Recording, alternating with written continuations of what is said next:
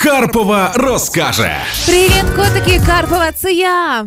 І розкаже сьогодні Карпова, як провести і запланувати свою літню відпустку. Власне, все супер. Ось такий спойлер.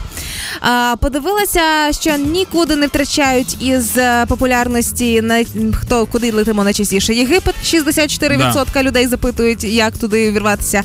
Туреччина 22%, Емірати 6%, Домінікана, Мальдіви по 2%. Це про найпопулярніші напрямки. Очень смешно, что э, когда путешествия были возможны, да. те люди, которые регулярно летали в Египет, подвергались некоторым насмешкам со стороны тех, кто путешествует более в Далее. широком формате. Да. Говорят, зачем ты летаешь в Египет, ты же там уже был. И вот наступил день и год, когда все летают в Египет. Получите!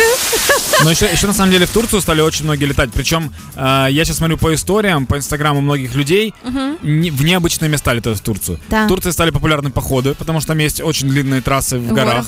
Да, э, в Турции стали очень популярно, ну, Каппадокия всегда была популярна, uh-huh. но кроме Каппадокии, где воздушные шары, есть еще множество городов, в которые люди приезжают, и там, я просто смотрю по фотографиям, что-то очень необычное, вообще не похоже на Турцию. Але в першу чергу доступність і популярність цих напрямків пов'язана з тим, що е, в період карантинів і коронавірусу тут легше добратися, менше різноманітних е, заборон і стосовно тестувань теж зараз простіше.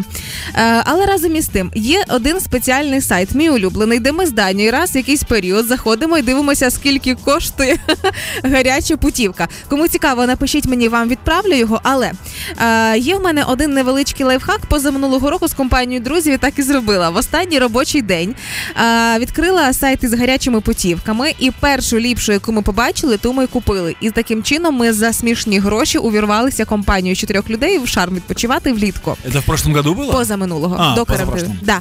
Е, виходить, що ніби як не сезон сезон для Єгипту нас лякали такими словами. Типу, та куди липень, Єгипет, а ви там повмираєте від спеки. Дурниці. Ні, це абсолютно інша спека, ніж ви можете собі уявити. Очень влажна, ти як будто в самій Супер, це дуже було комфортно. Ми постійно лежали біля басейну, який був вільний. Там не було нікого взагалі. Таке враження, що готель був абсолютно для нас. І е, подібна практика в нас буде і цього року. Я сподіваюся, ми такі вирвемося в цих карантинах. Але ще один важливий момент.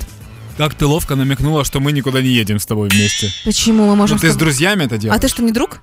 Ладно, ти виграла. І ще цікавий лайфхак. Ви коли будете е, шукати гарячі путівки, або взагалі будь-які путівки, робіть це через інтернет-браузер, але з анонімної вкладки.